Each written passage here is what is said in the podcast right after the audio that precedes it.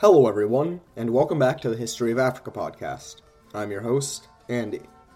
Well, we've done it. We've reached the end of the Aksumite period. Now, some people have asked me if we were planning on continuing our examination of Ethiopia past the Aksumite period, and if we would extend our reach into the Zagwe and Solomonic periods. And the answer is no, at least not for the foreseeable future.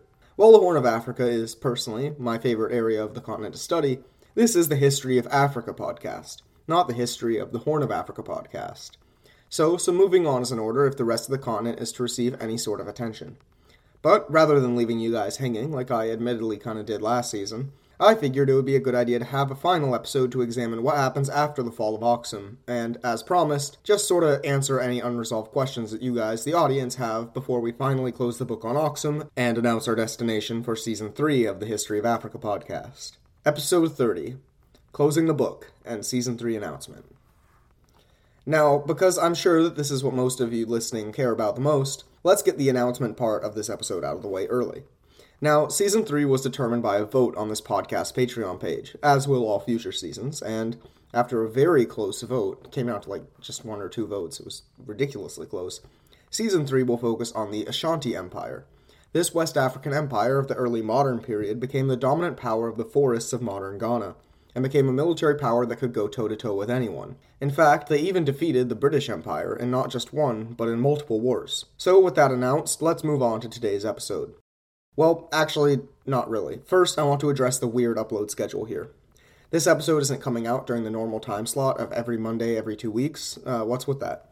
Well, frankly, this episode's kind of a weird one. It's a lot shorter than the normal episodes, and it doesn't really follow the normal format. It's a lot like podcastier, you know?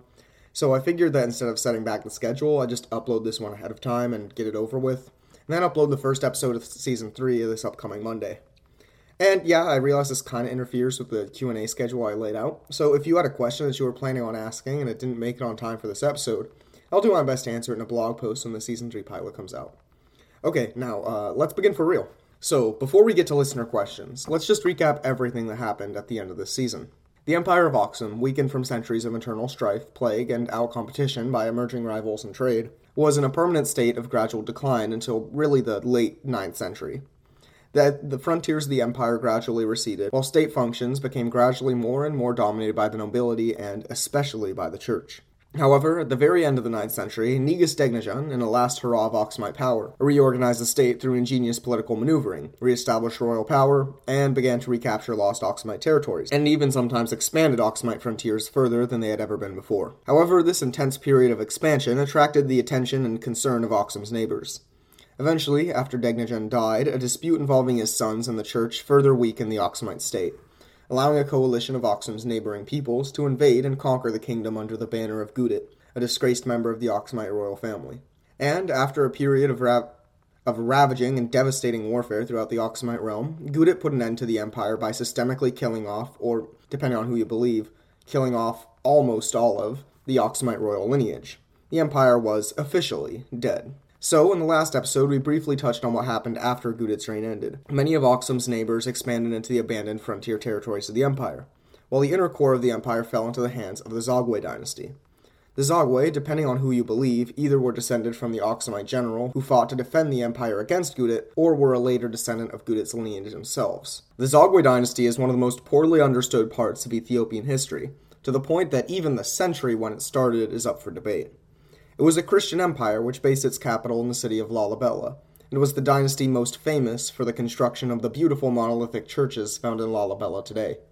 Pictures posted on the blog, of course, they're truly a sight to behold.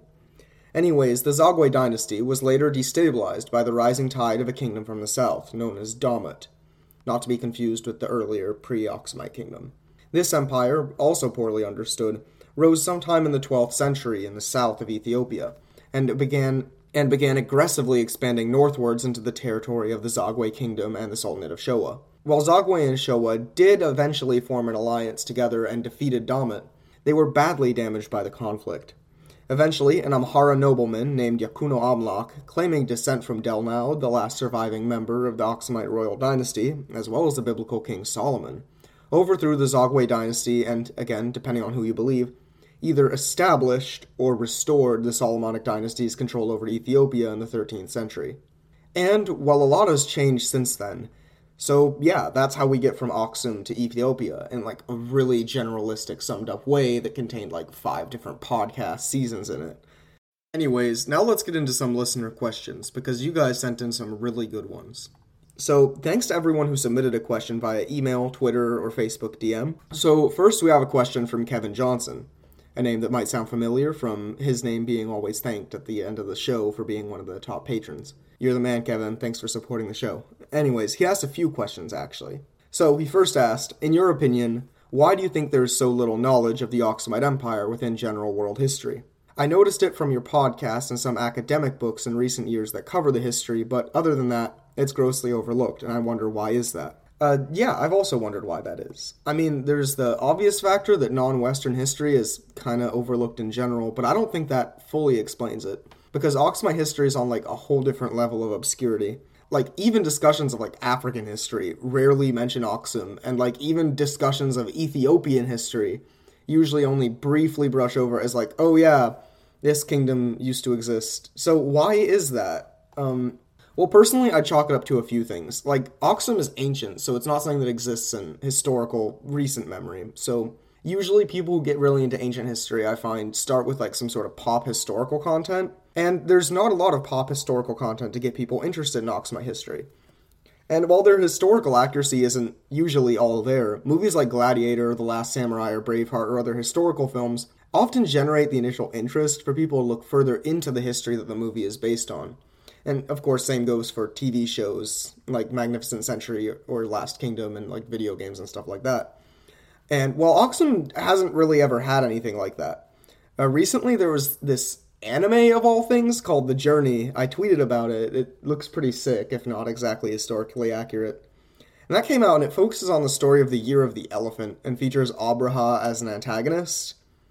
And that's like the only pop historical source I can find uh, for Aksum, like that would get people interested in it as like an initial thing, you know. Um, other than that, uh, I think that uh, it can also in part be blamed on the political instability of Ethiopia and Eritrea over the last few decades. Um, so because of that political instability, you can't really send in like large archaeological teams, right? And you can't really excavate. And so there's not a lot of new archaeological discoveries that can provoke new interest. Um, so yeah, I think I'd say those are the two main reasons why it's really obscure. Also from Kevin, the next question is, uh, what was the precise relationship that Aksum had with the Roman Empire, Byzantine Empire, and ancient China? Just curious, what were the contacts and connections that Aksum had with these global powers? Uh, great question. I'm going to start with the end of this question with China because it's pretty straightforward. As for relations between China and Aksum, they're basically non existent, at least according to present knowledge.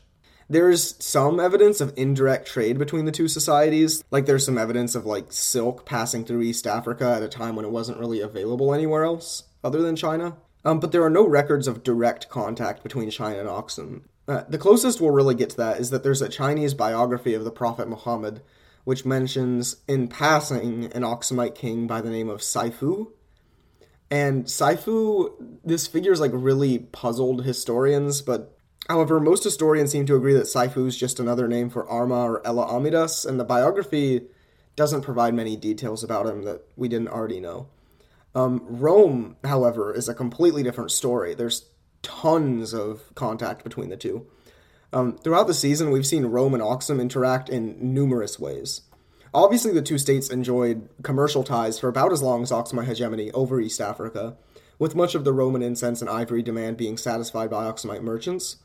And of course, the two states, after the conversion of Aksum to Christianity and after the later conversion of Rome to Christianity, they really enjoyed close religious ties. Of course, this sort of ties into your next question, but many of the most important religious figures in Ethiopian Christianity, including Frumentius and the Nine Saints, came out of the Roman Empire.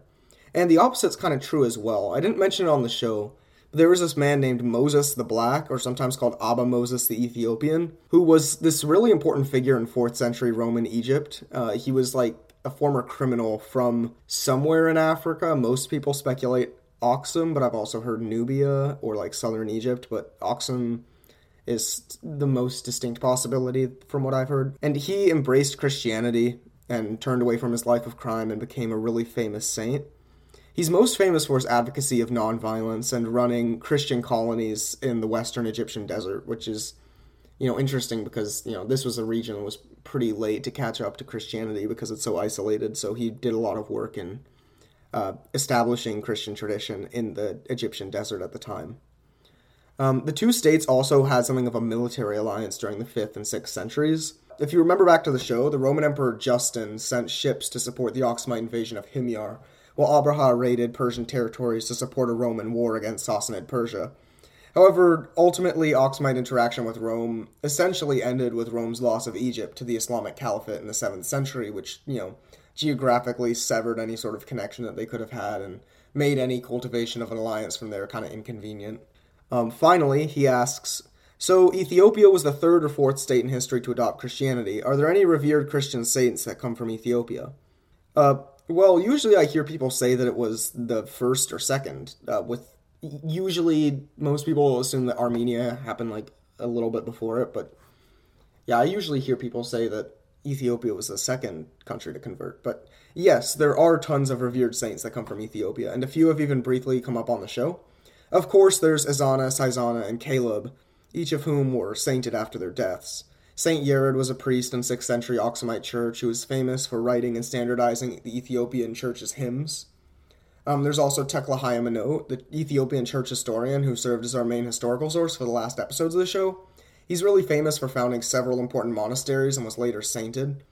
Uh, in later periods, um, there's just a ton of them. It starts to get to the point where I couldn't even begin trying to cover them all. Uh, in later periods, probably the most important saint from Ethiopia is Enbakom who was a 15th century Yemeni convert who worked extensively to translate foreign Christian texts into Ge'ez and update the Ethiopian church's theology.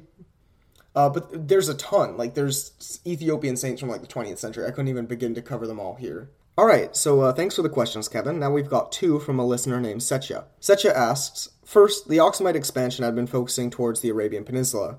I was wondering why didn't the Aksumites try to expand that much to other parts of the continent? Maybe towards the Horn of Africa or conquering more parts of the Nile, like Sudan? Uh, this is a really good question, Setcha.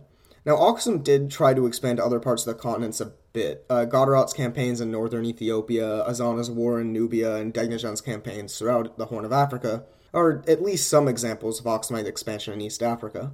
And certainly during the back end of the empire, there's this sort of shift away from Arabia and more towards concern with East Africa itself as trade and international affairs become less important compared to just running a pretty standard agrarian economy. Uh, but yeah, it is kind of weird that most of the important Aksumite military expeditions take place across the Red Sea and not in Africa. So, why?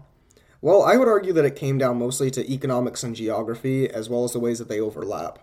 In terms of geography, controlling both Yemen and Ethiopia would allow the Aksumites uh, to completely control both sides of the Bab el Mandeb, which is the uh, short little section of ocean that connects the Red Sea and Indian Ocean.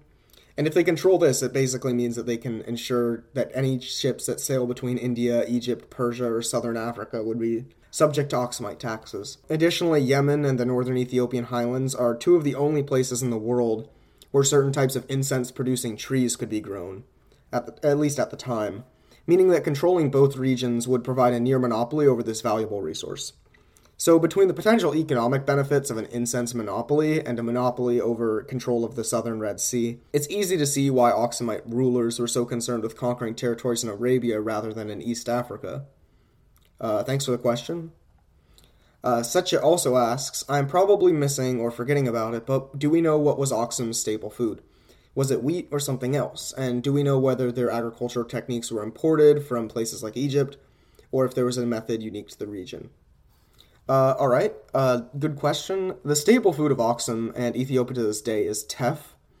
Teff is a type of grain that's pretty similar to wheat and is the staple food of Ethiopia. Um, it's usually either used to make beer or this type of bread called injera. Injera is kind of strange if you didn't grow up with it, but it's definitely worth trying. It imagine like if someone took sourdough bread, didn't leaven it, and then stretched it really thin to the point that it looked more like a paper towel or like a bandage than bread. I'm not making this sound very appealing, but I swear to God it's really good. I was recently lucky enough to go to a trip to DC which is the city with the largest uh, Ethiopian diaspora in the U.S. And there was this uh, restaurant. It's actually called Injera with an E, and they had some like ridiculously good injera. Um, it was if you're ever in DC, go try that place. It's ridiculously good. And if by chance anyone who works at Injera is listening to this, hello, your food is delicious. Um, I guess. Um, sorry if you couldn't tell, I was a little hungry when I wrote that answer. But yeah, regarding agricultural techniques, I don't know of any imported from Egypt in particular. I know that pre Aksumite Ethiopian cities often used some southern Arabian methods of water regulation, namely like the construction of large dams. I'm not aware of any evidence, at least, that this persisted into the Aksumite period. And it kind of makes sense that not many practices were imported from Egypt or Arabia, right? Like, the climate of the Ethiopian highlands is really different from the riverbanks of Egypt or the dry scrublands of Yemen. So, you need different types of irrigation and crop management in order to farm there most efficiently it's a lot wetter in Ethiopia, for example, and it's a lot more seasonal. Like uh, it, you get monsoon rains that are just like you don't get anything like that in Egypt or even Arabia. So yeah, uh, you would need a different system, and to my knowledge, the farming system or the agricultural system that was used traditionally in Ethiopia is pretty unique to the region. So, for our final question, Nathan asked, I'd like to know about the languages, both written and spoken, of Aksum. Uh, was there a lingua franca, and does it have any direct modern linguistic descendants? Was their writing system unique or based on a Near Eastern or Egyptian model? Thanks for the question, Nathan. So, language in the Aksumite Empire is a really interesting predicament, and it's totally something worth studying. Um, regarding the spoken languages of the people throughout the empire, it varied a lot by region and by era. In the northern cities of the empire, including Aksum itself, the primary language of conversation and writing was Ge'ez, which is a Semitic language indigenous to northern Ethiopia. In writing, Ge'ez used a unique script that has since been used to write many of the modern languages of Ethiopia. If you look at like modern day Amharic or Tigrinya, like you'll see that's that script that is Ge'ez, sort of like how English uses the Latin script. Now, the Ge'ez writing system is based on an ancient Southern Arabian writing system, which, if you go back far enough, is itself a descendant of Egyptian hieroglyphs. So, I guess technically, if you go back really far, it is based on both a Near Eastern and an Egyptian model, because the Near Eastern model is based on the Egyptian model of writing. So, yeah, like if you go back really far, then yes. Um, but yeah, its most direct relative would be the writing of Southern Arabia, which isn't like the modern Arabic script, it's a unique thing. In terms of modern linguistic descendants, classical Ge'ez doesn't have any direct descendants, um, but it does have a lot of indirect descendants and it's left an impact on many contemporary languages. The closest thing to a direct descendant are the Semitic languages of the northern highlands, namely Tigrinya and also Dahalik which is spoken in the Dahlak Islands. Yeah, in these languages, Ge'ez vocabulary is pretty pronounced. It's like two thirds or more of the uh, vocabulary in Tigrinya comes from Ge'ez. And to a lesser extent, some Ge'ez vocabulary also persists in other Ethiopian languages that exist in the Aksumite Empire, like Amharic, Aga, and Harari. Uh, while the Ge'ez language isn't spoken commonly today, it is still around. Like, people still speak it as a liturgical language in Ethiopian and Eritrean Christianity and Beta Israelite Judaism, sort of like how the Catholic Church still uses Latin. Oh, and of course, outside of the cities in the north, people usually spoke the uh, local, whatever local language, including the ancestors of the previously mentioned Amharic, Aga, and Harari. Um, so yeah, basically, Ge'ez was the lingua franca of the empire, you could say. However, foreign visitors usually didn't speak Ge'ez or a local language; they would just continue to speak their native tongue. So, especially in the empire's main port city of Adulis, it was common to hear not only Ge'ez, but also Greek, Persian, and Arabian and Indian languages from merchants and visitors. In fact, many of the empire's early proclamations are written in multiple languages, which reflects the multilingual nature of life in the cosmopolitan city of Adulis. So, to sum up in a more coherent way, uh, the lingua franca of the Aksumite Empire was Ge'ez, an indigenous language that was strongly influenced by the writing systems of southern Arabia. However, if you took a trip back in time to ancient Aksum, you'd probably see and hear some other languages too, like Greek and Persian and uh, Sabaean and some Indian languages in the big cities, as well as early versions of Aga, Tigrinya, and Amharic in the countryside. Ge'ez has no direct descendants, but has a strong influence on many Ethiopian language, especially Tigrinya. And that's all I've got time to answer. If you submitted a question and it wasn't in here, it's probably because it was pretty similar to one of the ones that I answered. So I hope that, like, in an indirect way, I kind of got to the point that you were asking about. Anyways, that concludes our season on Aksum. I hope you guys are excited to refocus towards West Africa when we begin our new season on Ashanti this Monday. And of course, thank you to everyone who helped in the creation of this episode. Thank you to my friend Devon for providing the male voices this season, as well as to my girlfriend for providing the voice of Gudit. Also, thanks to the numerous people who support the show on Patreon. The show wouldn't function without you. Thanks also to a certain professor for helping me with the research on some specific challenging issues on this podcast. I really appreciate you going out of your way to do that. Oh, and of course, special thanks to the top patrons who pledge at $10 or more each month. Raul Kanakia, Ayo Fagbamie, Aaron L., and Kevin Johnson. Thank you so much.